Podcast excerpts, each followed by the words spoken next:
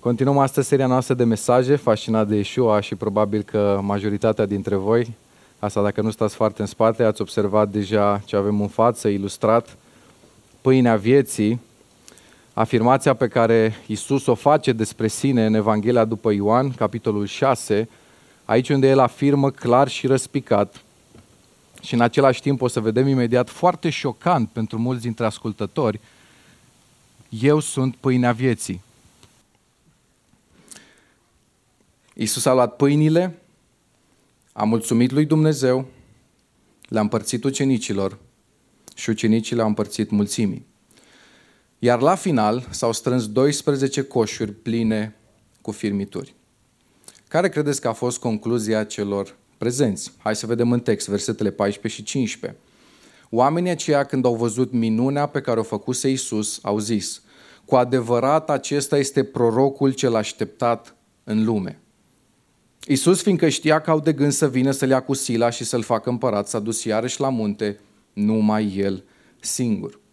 Logica lor a dat cu virgulă. Da? Mulțimea a fost impresionată, matematica a fost dată peste cap. Cinci pâini hrănești mii de oameni, cu doi pești hrănești mii de oameni și la final rămâne mai mult decât ai avut inițial. Și dacă ar fi fost doar momentul respectiv, ai fi putut să găsești o explicație, însă tot traseul lui Isus de când a început slujirea fusese în felul acesta. Apa se transforma în vin, bolnavi erau vindecați, orbii vedeau, șchiopii umblau, surzii aud, mor, morții înviază. Nu-i de mirare concluzia acestor oameni. Însă Isus știa ce vor să facă, Isus le cunoștea planurile, Iisus le cunoștea inimile, că erau setați doar pe lucruri orizontale și că pierdeau din vedere esența. Și deși la prima vedere părea o decizie onorabilă, da? oamenii aceștia îl apreciază, vor să-l facă împărat, pare că au pus preț pe Iisus, au zis că e atât de important Iisus încât vor să-l facă împăratul lor. Ce-i greșit în asta? Și Iisus le răspunde și le explică. Adevărat, adevărat vă spun că mă căutați nu pentru că ați văzut semne, ci pentru că ați mâncat din pâinile acelea și v-ați săturat. Cu alte cuvinte, orizontalitate și atât. Au înțeles greșit adevăratului scop, pentru că Isus n-a fost acolo doar pentru a le satisface foamea fizică, ci pentru a oferi hrană spirituală. Și ca și oameni trebuie să recunoaștem că foamea noastră supremă nu e pentru lucrurile materiale ale acestei lumi, ci pentru o relație profundă și durabilă cu Isus. Și aici îi pun o întrebare și este cea mai importantă întrebare pe care poți să-ți o pui în viață. Îi întreabă așa în versetul 28. Ce să facem ca să săvârșim lucrările lui Dumnezeu? Iisus le-a răspuns, lucrarea pe care o cere Dumnezeu este aceasta, să credeți în acela pe care l-a trimis El. Însă ei continuă, pentru că nu-i suficient răspunsul ăsta, nu sunt mulțumiți de răspuns. Ce semn faci tu, deci, ca să vedem și să credem în tine? Ce lucrezi tu? Nu știu dacă vouă vi se pare ciudată întrebarea lor, ca mai apoi să o vedem răspunsul lor. Să cred în tine, dar cine ești tu să cred în tine? Câteva secunde mai sus, tocmai ei afirmaseră, cu adevărat acesta este prorocul cel așteptat în lume, cel despre care Vechiul Testament ne vorbea. Uite în fața noastră împlinirea, uite minunile, uite supranatural, uite ceea ce noi așteptam. Însă foarte interesant când Isus îi confruntă, când Isus încearcă să le mute atenția de pe tot cei pieritori, pe cei veșnic, încep întrebările lor teologice. Ce semn faci tu ca să credem în tine? Pentru că întotdeauna în procesul ăsta în care Iesua caută să câștige teren în inima noastră și să ne cucerească pentru împărăția Lui, noi oamenii avem obiceiul să devenim rezistenți. Când Isus încearcă să ne mute atenția de pe cei aici și acum, pe cei veșnic, pe tot ce contează, ne oferim inclusiv explicații teologice prin care să rezistăm schimbării. Un exemplu foarte simplu. Frate, trebuie să fiu responsabil cu viața mea. Ce dacă nu slujesc și nu sunt implicat? Biblia spune că trebuie să fiu cap, nu coadă, că trebuie să muncesc, altfel nici să nu mănânc. Și ce interesant e că de obicei din ecuația vieții noastre scoatem exact lucrurile legate de împărăție și rămânem întotdeauna cu lucrurile legate de noi. Asta fac oamenii aici. Câtă vreme Iisus a avut în vedere aiciul lor, nevoia lor, foamea lor, era prorocul cel așteptat. Când începe să-i confrunte și să le spună, hei, nu doar despre asta e vorba în viață, pâine, burți pline, probleme rezolvate instant, și e despre împărăția mea. Eu, eu, eu, pâinea vieții, de asta aveți nevoie. Și când face asta Isus, dintr-o dată oamenii devin parcă bipolari. Ce semn faci tu ca să credem în tine? Cine erai tu? Oameni care cu câteva versete mai sus, câteva momente mai înainte au afirmat cu adevărat acesta este prorocul cel așteptat în lume. Mulți dintre noi avem credință și suntem încântați de Yeshua până când intră în planurile noastre, nu-i așa? Până când ne spune nu, până când pare că întârzie, până când pare că se bagă din, în zone din viața ta unde parcă n-ai vrea să lași pe nimeni, când își cere să faci lucruri pe care nu vrei să le faci. Și începem să cerem foarte multe semne. Ați auzit de boala semnelor? De multe ori abuzul acesta de a cere semne ascunde de fapt o necredință pe care vrem să ne justificăm teologic. Doamne, nu vedem semne, nu putem să credem. Asta fac oamenii din text și asta facem de multe ori și noi. Refuzăm să vedem evidentul. Tocmai văzuseră înmulțirea pâinilor, aveau argumente să creadă, tocmai ei afirmaseră că era cel așteptat în lume, cel profețit și totuși au vrut să-l provoace. Mai vrem, mai fă o dată, mai dă-ne ceva, pentru că uitați-vă ce spune în continuare. Ce semn faci tu ca să vedem și să credem în tine? Ce lucrezi tu? Părinții noștri au mâncat mană în pustiu după cum este scris. Observați cât de buni teologi sunt. Le-a dat să mănânce pâine din cer. 40 de ani au experimentat asta părinții noștri. N-ai putea să faci și tu asta cu noi acum? Uitați cât de profund teologic devin ei. Părinții noștri evrei nu au avut un eveniment singular în care să primească mâncare. Au avut 40 de ani, Moise era și el acolo. Poate că ar fi cazul să faci și tu niște semne asemănătoare și o să credem în tine. Și e trist că în esență l-au recunoscut pe Hristos doar pentru ce au vrut ei, dar nu pentru ceea ce aveau nevoie. Aveau nevoie de hrană spirituală și atenția lor era doar pe hrană fizică.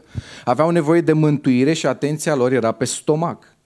Aveau nevoie de un salvator din păcat, chiar ei vreau un salvator din probleme materiale, financiare.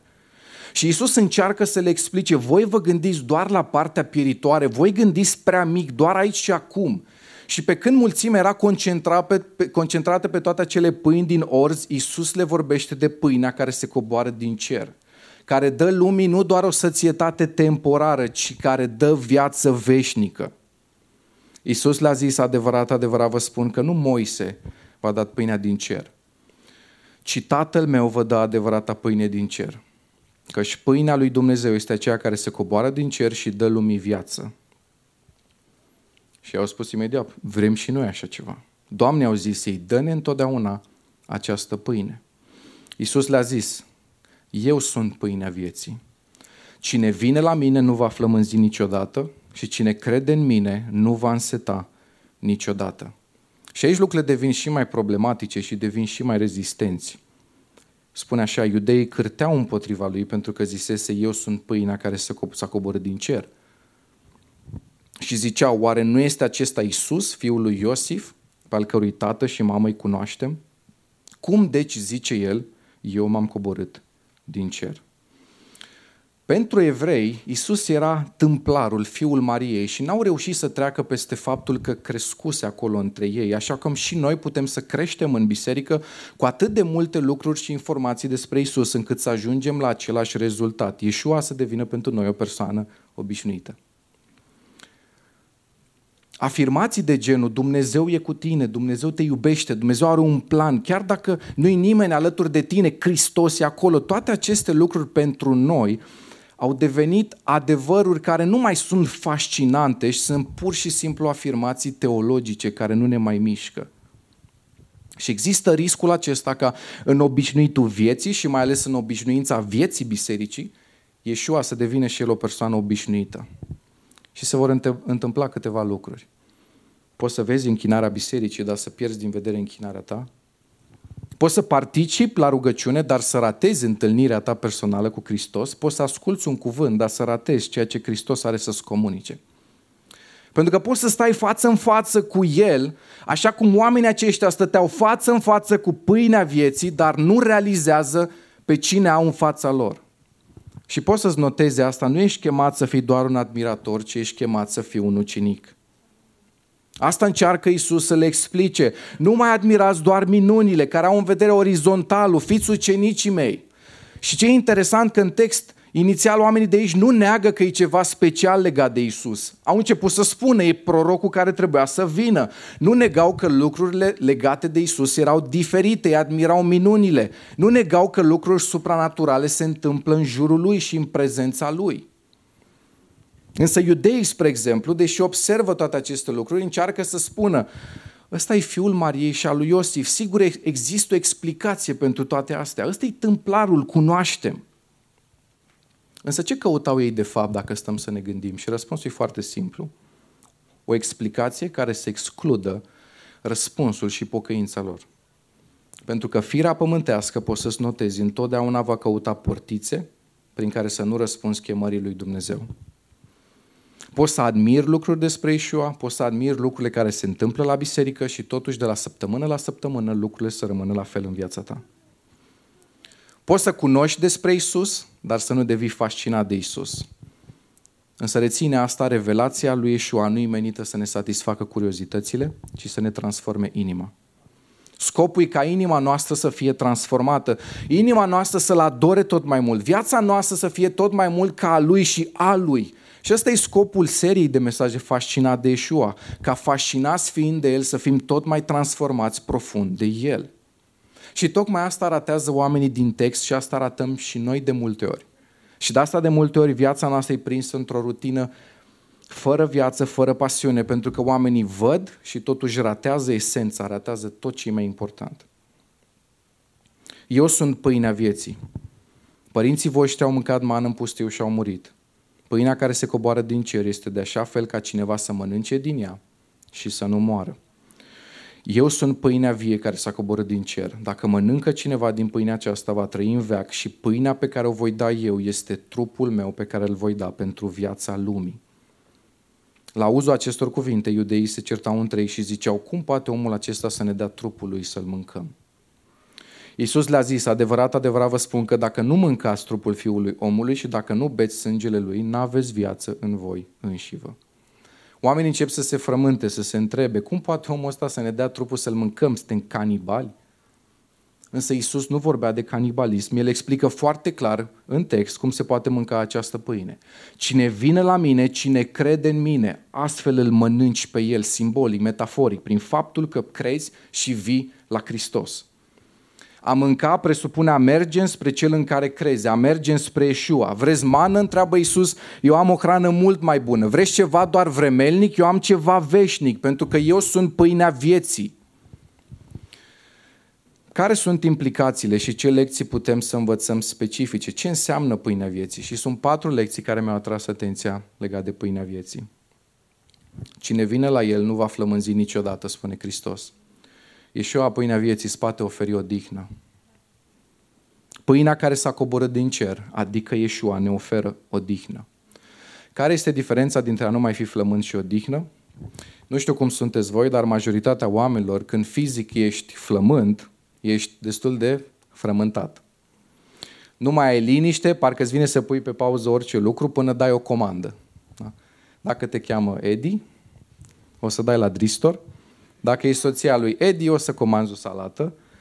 Dar când ești flămând, nu mai ai chef de nimic, te doare capul, asta dacă nu te cheamă Alex și te doare capul mereu, dar sunt persoane care nu pot nici măcar să doarmă cu stomacul gol. Nu știu dacă sunteți în categoria asta.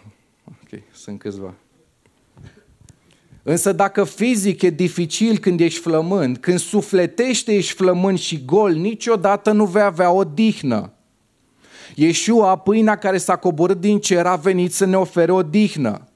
Mulțimea a cerut un semn de felul manei, versetele 30 și următoarele, dar el însuși era adevăratul semn. El era adevărata mană pentru că Moise n-a putut să le dea pâinea cerească a vieții. Părinții lor au murit acolo în pustiu în care mâncaseră mana, dar în acel moment, exact acolo și atunci, tatăl le dădea adevărata pâine din cer, însuși Fiul lui Dumnezeu. Au vrut doar niște răspunsuri la problemele lor, așa cum și evreii avuseseră 40 de ani de pâine ca răspuns la nevoia lor. Isus încearcă să le explice că odihna lor nu vine din rezolvarea problemelor, ci din încrederea inimilor în El. Notează-ți asta. Odihna ta nu o să vină niciodată din răspunsuri, ci o să vină din încrederea ta în El. Mulți nu ne săturăm astăzi din pâinea vieții, deși îl cunoaștem pe cel care a spus despre sine, eu sunt pâinea vieții, nu pentru că ne-a păcălit, nu pentru că nu-și ține promisiunile, nu pentru că nu spune cine spune că este, ci pentru că noi vrem să ne odihnim în răspunsuri, în semne, la fel ca ei, nu în încrederea noastră în Iesua.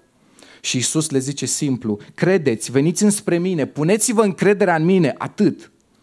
Vedeți, deși rugăciunile noastre pot să înceapă prin faptul că noi credem că Dumnezeu poate să facă orice, poate să facă imposibilul, putea și atunci Isus să le dea încă 40 de ani mana, așa cum se întâmplase pe vremea lui Moise. Pentru că Isus nu le răspunde, mă, eu nu pot să fac ce s-a întâmplat atunci. Isus le răspunde, voi nu aveți nevoie de ce s-a întâmplat atunci, voi aveți nevoie de mine. Deși rugăciunea poate să înceapă prin a crede că Dumnezeu poate să facă orice, pacea nu se găsește niciodată acolo. Dacă ne rugăm pentru ce poate face Dumnezeu, apoi evaluăm bunătatea Lui prin cât de des face imposibilul pentru noi, nu vom găsi niciodată adevărata odihnă. Încrederea noastră în El trebuie să ne determine să cerem imposibilul, dar nu răspunsurile sale pozitive trebuie să ne dea nouă pace. Dumnezeu poate să facă orice, dar nu e obligat să facă asta și putem să avem încredere în continuare și astfel să avem o dihnă, indiferent de circumstanță, indiferent de răspunsuri. Pacea, odihna vine din încrederea în El. Și amintiți-vă ce Iisus ne învață aici. Ce înseamnă să mâncăm din El? Înseamnă că venim la El, că mergem înspre El, că ne încredem în El. Chiar și atunci când lucrurile nu merg, chiar și atunci când nu fac sens, chiar și atunci când viața pare un haos, chiar și îmi pare că lucrurile o iau razna, chiar și atunci când îți vine să renunți, înaintezi și mergi spre El. Uneori alergi, alteori mergi mai greu, alteori ajungi chiar să te târăști. Dar continui să mergi spre El pentru că știi că poți să ai încredere în ceea ce El a spus. Orice altă atitudine va sfârși întotdeauna într-o lipsă de odihnă și în nemulțumire dacă vom considera că Dumnezeu este obligat să ne dea răspunsuri pe care nu le-a promis niciodată. Însă Iesua nu se oprește aici, în timp ce stătea împreună cu ucenicii săi, se uită la Filip și Scriptura ne spune că îi pune la încercare cu o întrebare. Filip, de unde avem să cumpărăm pâini ca să mănânce oamenii aceștia? Nu e interesant? Sunt momente în care Dumnezeu ne pune la încercare și pe noi. Ne pune față în față cu întrebări, situații, oameni tot felul de lucruri imposibile pentru noi ca să ne amintească cine este acela care stă alături de noi. Ce credință avea Filip la momentul acela? E bine, asemenea nouă, Filip nu dă o dovadă de o credință extrem de mare. Uitați ce răspunde el în versetul 7. Pâinile pe care le-am putea cumpăra cu 200 de lei n-ar ajunge ca fiecare să capete puțin din ele. S-a încrezut mai degrabă în logica matematicii decât în puterea lui Isus. Pentru noi 1 plus 1 fac întotdeauna 2. Pentru Dumnezeu cinci pâini și doi pești fac câteva mii. Matei 11 cu 28 spune, veniți la mine toți cei trudiți și împovărați și eu vă voi da o dihnă. Isaia 30 cu 15, observați ce ar trebui să caracterizeze mântuirea noastră. În liniște și odihnă va fi mântuirea voastră. Psalmul 55, o, dacă aș avea aripile porumbelului, aș zbura și aș găsi undeva odihnă. Observați cum odihna e localizată undeva deasupra, nu pe pământ, undeva pe înălțime unde omul nu poate să ajungă prin puterile lui. Psalmul 61 spune, de la capătul pământului stric către tine, cu inima mâhnită și zic, dumă pe stânca pe care nu pot ajunge, căci este prea înaltă pentru mine. Însă Iesua, pâinea vieții, te poate aduce acolo, îți poate oferi astăzi odihnă. Vedeți, pacea ne oferă echilibru, direcție, putere, credință, curaj și așa mai departe. Fără pace suntem niște oameni bătuți de vânturi și diavolul știe asta și ăsta e motivul pentru care caută să ne fure, să ne distrugă în fiecare zi pacea, odihna. Pentru că mai înainte să poată să-ți răpească orice în viață, diavolul va căuta să-ți răpească, să-ți fure pacea, odihna, pentru că atunci vei lăsa loc fricii, îngrijorării și așa mai departe și vei fi o țintă ușoară. Încălzire globală, terorism, politică, boli mentale, cancer, să-ți pierzi jobul, moartea celor dragi, îmbătrânire, a fost COVID, Rusia, Ucraina, inteligența artificială, mai adăugați voi. Și poți să ajungi să intri în panică doar când te gândești la pericolele care ne pândesc la orice colț. De aceea Biblia ne învață și ne spune păzește-ți inima mai mult decât orice. Și o altă traducere, înainte să-ți păzești orice în viață, păzește-ți inima. Însă tu nu poți să-ți păzești inima singur, însă mâncând din Iesua pâinea vieții, poți avea pace, poți primi odihnă. Pentru că dacă ai totul, dar nu ai pace, în realitate nu ai nimic.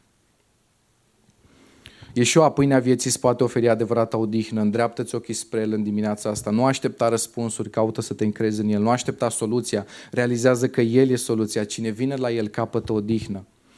Nu știu dacă v-ați uitat vreodată în Dex să vedeți modul în care Dexul definește pacea. Zice stare de bună, înțelegere între popoare, situații în care nu există conflicte.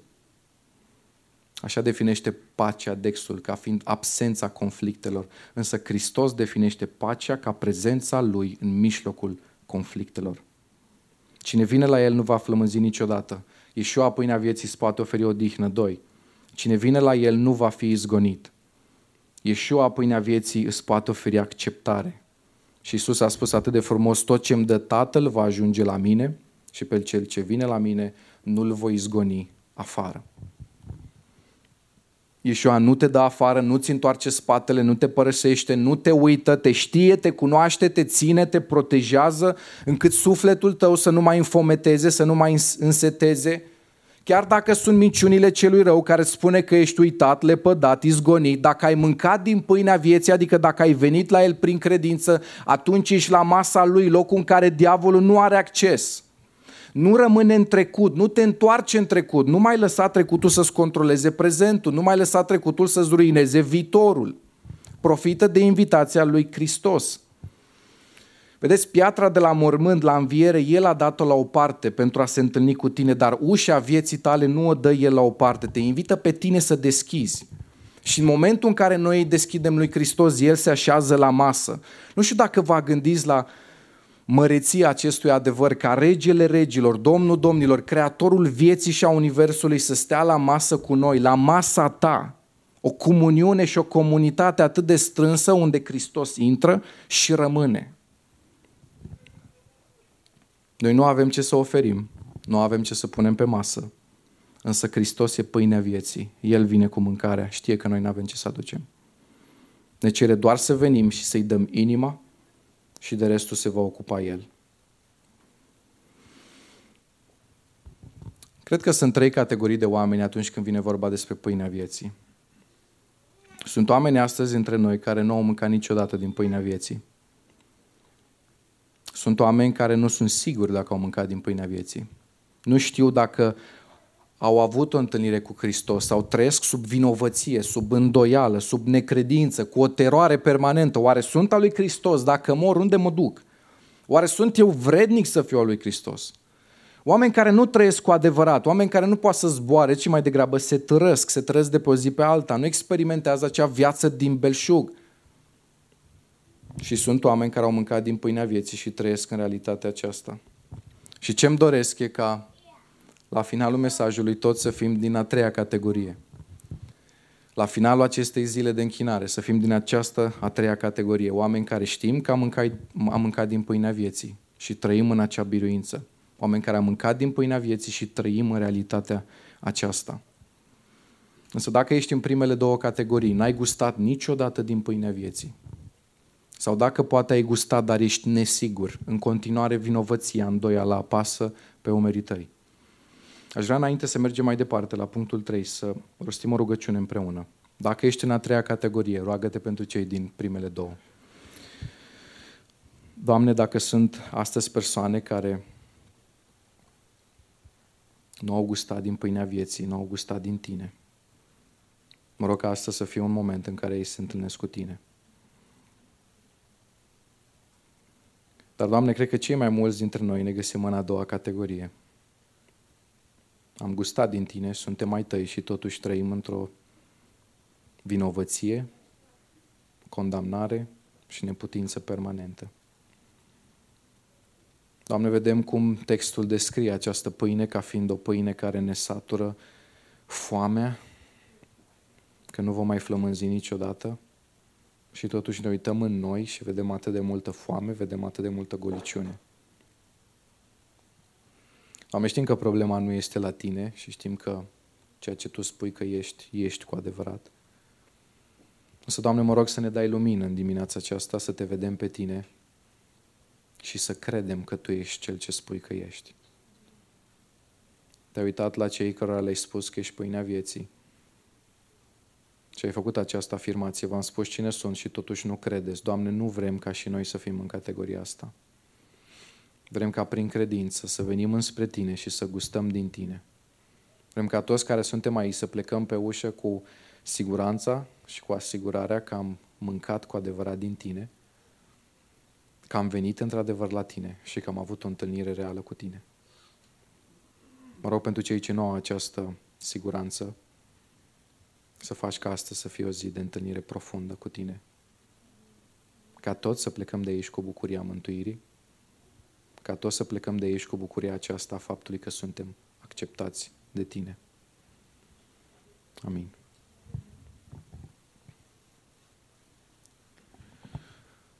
Trei, cine vine la El are o familie veșnică. Ieșua pâinea vieții ne oferă apartenență. Vedeți, Dumnezeu nu ne-a oferit doar mântuire, El ne-a oferit și o familie. Și uneori accentuăm faptul că noi ne suntem unii altora familie, însă, și e adevărat, însă cel mai fascinant adevăr este să realizezi că Tatăl din cer e și Tatăl tău, dacă ai mâncat din pâinea vieții. În Ioan 17 sunt niște versete care cred că de oricâte ori, de oricâte ori le-aș citi, n-aș putea să mă obișnuiesc cu asta. Mă rog ca tot să fie una, cum tu, Tată, ești în mine și eu în tine. Ca și ei să fie una în noi, pentru ca lumea să creadă că tu m-ai trimis. Eu le-am dat slava pe care mi-ai dat-o tu, pentru ca ei să fie una, cum și noi suntem una. Eu în ei și tu în mine, pentru ca ei să fie în chip de săvârșit una.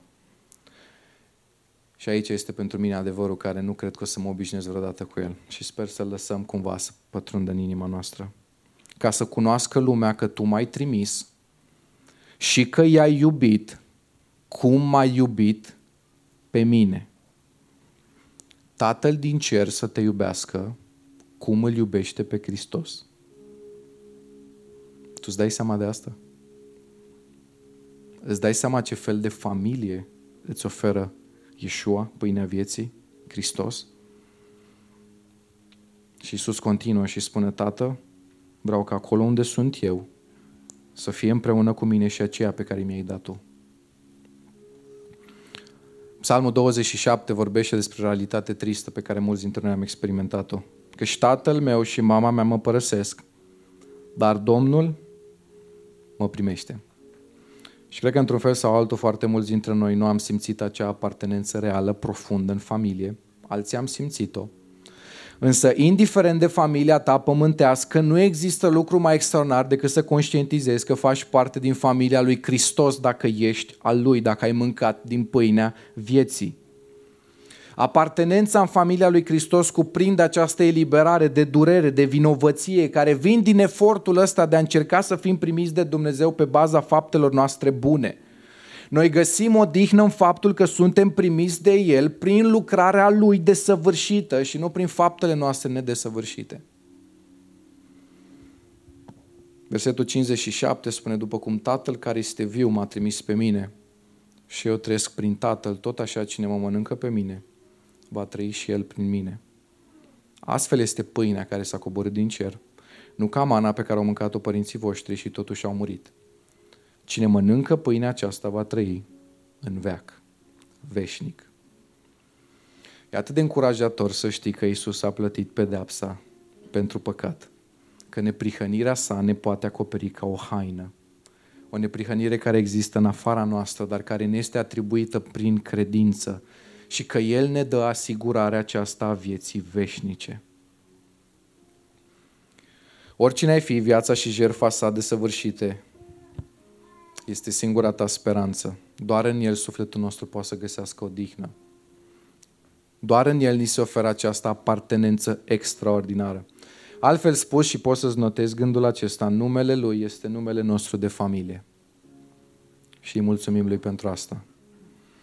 În dimineața asta am fi încurajat pentru că Yeshua este pâinea vieții și dacă ai mâncat din el, îi aparții lui, faci parte dintr-o familie veșnică. Chiar dacă te afli într-o situație mai ciudată pe care nu o înțelegi, lasă-te fascinat de adevărul ăsta, ești a lui și subliniez, mulțumește-i. Pentru că mulțumirea în situații disperate mișcă mâna lui Dumnezeu la lucru. Uitați ce se întâmplă în versetul 23 ni se face o precizare foarte importantă. A doua zi sosiseră alte corăbii din Tiperiada, aproape de locul unde mâncaseră ei pâinea, după ce Domnul mulțumise lui Dumnezeu. Mulțumirea a fost un element principal în manifestarea minunii făcute de Yeshua. În inima acelui moment, când urma să se producă minunea, când urma să se întâmple supranaturalul, când urma ca mii de oameni să fie hrăniți, atunci Hristos ia resursele și mulțumește pentru ele și începe să le împartă și supranaturalul are loc. Isus și-a ridicat ochii și a văzut că o mare gloată vine spre el și a zis lui Filip, de unde avem să cumpărăm pâini? Și îmi place precizarea, spunea lucrul acesta ca să-l încerce, pentru că știa ce are de gând să facă. Observă cum nu resursele tale definesc rezultatul final. Observă cum Ieșua nu e interesat doar de rezolvare, ci să și lucreze ceva în noi. Și sunt câteva versete care de multe ori mi-au dat cu virgulă pentru că mi-ar fi plăcut ca Dumnezeu să lucreze altfel.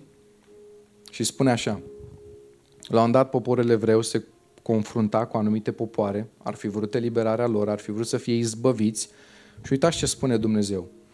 Nu voi mai izgoni dinaintea lor niciunul din neamurile pe care le-a lăsat Iosua când a murit. Astfel, prin ele voi pune pe Israel la încercare, ca să știu dacă vor căuta sau nu să urmeze calea Domnului.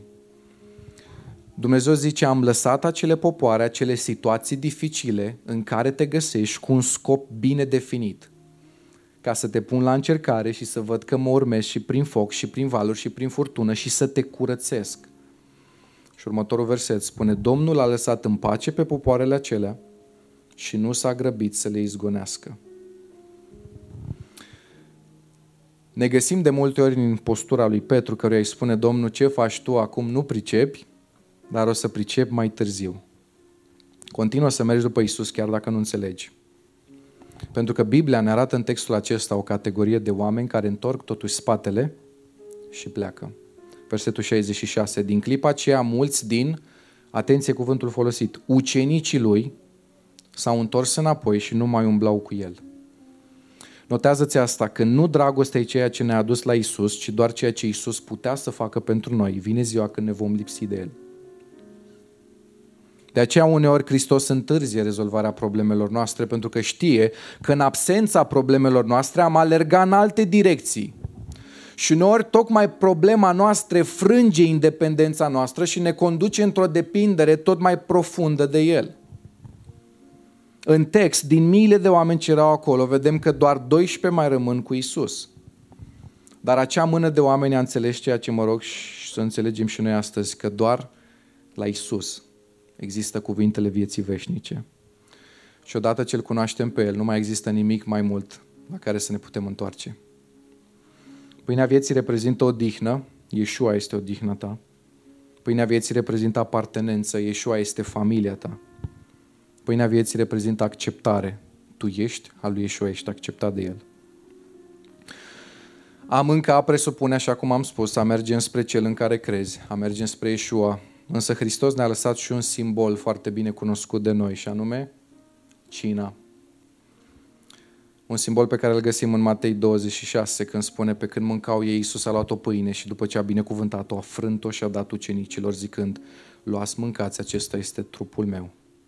Apoi a luat un pahar și după ce a mulțumit lui Dumnezeu, l-a dat zicând, beți toți din el, căci acesta este sângele meu, sângele legământului celui nou care se varsă pentru mulți spre iertarea păcatelor. În momentele următoare aș vrea să facem și noi același lucru. Pâinea aceasta pe care o aveți în față, poate unii v-ați întrebat dacă e comestibilă. Este comestibilă și nu este doar de decor. Și Și aș vrea să citim versetele care au legătură și cu asta, din textul nostru, Ioan 6. Eu sunt pâinea vie care s-a coborât din cer. Dacă mănâncă cineva din pâinea aceasta, va trăi în veac. Și pâinea pe care o voi da eu este trupul meu pe care îl voi da pentru viața lumii. La auzul acestor cuvinte, iudeii se certau între ei și ziceau, cum poate omul acesta să ne dea trupul lui să-l mâncăm? Adevărat, adevărat vă spun că dacă nu mâncați trupul fiului omului și dacă nu beți sângele lui, nu aveți viață în voi înșivă. Cine mănâncă trupul meu și bea sângele meu are viață veșnică și eu îl voi învia în ziua de apoi, căci trupul meu este cu adevărat o hrană și sângele meu este cu adevărat o băutură. Cine mănâncă trupul meu și bea sângele meu rămâne în mine și eu rămân în el. După cum Tatăl care este viu m-a trimis pe mine și eu trăiesc prin Tatăl, tot așa cine mă mănâncă pe mine va trăi și el prin mine. Astfel este pâinea care s-a coborât din cer, nu ca mana pe care au mâncat-o părinții voștri și totuși au murit. La cina Domnului, pâinea și vinul nu se transformă miraculos în trupul și sângele lui Hristos, însă sunt elemente simbolice care ne vorbesc despre realitatea aceasta spirituală, că noi mâncăm și ne hrănim din Hristos. Hristos a spus, acesta e trupul meu care se frânge pentru voi. Versetul 51 exprimă ceea ce a făcut Isus pentru noi și ce reprezintă pâinea pe care o frângem împreună duminică. Eu sunt pâinea vie care s-a coborât din cer. Dacă mănâncă cineva, va trăi în veac. Un lucru pe care vreau să-l facem diferit de data aceasta este că vom ieși pe rânduri și aș vrea ca fiecare dintre voi să rupeți voi din pâinea asta, ca un simbol al faptului că trupul lui Hristos nu s-a frânt pe cruce de către romani sau de către cei de atunci, că au fost mai păcătoși, și trupul lui Hristos a fost frânt de tine. Trupul lui Hristos a fost frânt de mine. Păcatul tău și păcatul meu au fost cele care au frânt trupul lui Hristos. Și patru, foarte scurt. Ișua, pâinea vieții, ne oferă veșnicia. Versetul 50 spune, pâinea care se coboară din cer este de așa fel ca cineva să mănânce din ea și să nu moară. Vedeți, odihnă, apartenență, acceptare, de fapt, punctul ăsta 4 ne arată natura primelor trei. Venind la Iesua avem parte de odihnă veșnică, acceptare veșnică și o familie veșnică. Și cel mai fascinant dintre toate este că Iesua e al nostru pe vecie. Însă aș vrea în final să facem o rugăciune și pentru cei care nu ați avut ocazia să mâncați din această pâine. Biblia ne vorbește despre o categorie de ucenici, de oameni care, când au auzit cuvintele lui Hristos, s-au întors și n-au mai umblat cu el. Atunci Isus a uitat și a zis celor 12, voi nu vreți să vă duceți? Doamne, a răspuns Simon Petru, la cine să ne ducem? Tu ai cuvintele vieții veșnice și noi am crezut și am ajuns la cunoștința că Tu ești Hristosul Sfântului Dumnezeu. Practic, el răspunde, nimic nu are sens fără Tine. Ieșua nu a venit să fie rege peste lucrurile fizice, ci în primul rând peste lucrurile spirituale. El vrea să domnească în inimile noastre, în loc să accepte onoarea aceasta de a fi numit împărat, cum poate am fi acceptat majoritatea dintre noi, el face ceva total împotriva naturii umane. În primul moment s-a îndepărtat de mulțime și a mers pe munte să fie singur, a refuzat să fie urcat pe un tron omenesc pentru că știa că va fi înălțat pe un tron veșnic de către Dumnezeu. Chiar dacă lucrul acesta implica judecata lui, trădarea, umilința, abuzul, moartea, vedeți, când oamenii au vrut să-l facă împărat, Iisus a fugit de ei, dar când au dorit să-L răstignească, El a mers la ei ca să-și dea viața pentru noi și să facă posibil pentru noi să mâncăm din Iesua pâinea vieții.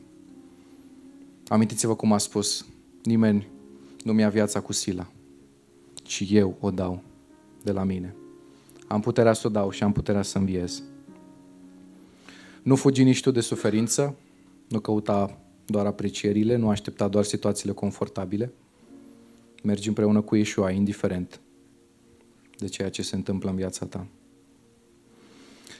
Dacă astăzi, într-un motiv sau altul, n-ai putut să stai la masă cu El, mă rog ca astăzi să fie ziua în care relația ta cu Hristos este restaurată. Și nu uitați, sunt trei categorii de oameni. Sunt oameni care n-au mâncat niciodată din pâinea vieții. Sunt oameni care au mâncat din pâinea vieții, dar nu suntem siguri dacă am experimentat asta cu adevărat. Și trăim în tot felul de vinovății și condamnări. Și sunt oameni care au mâncat din pâinea vieții și trăiesc realitatea asta.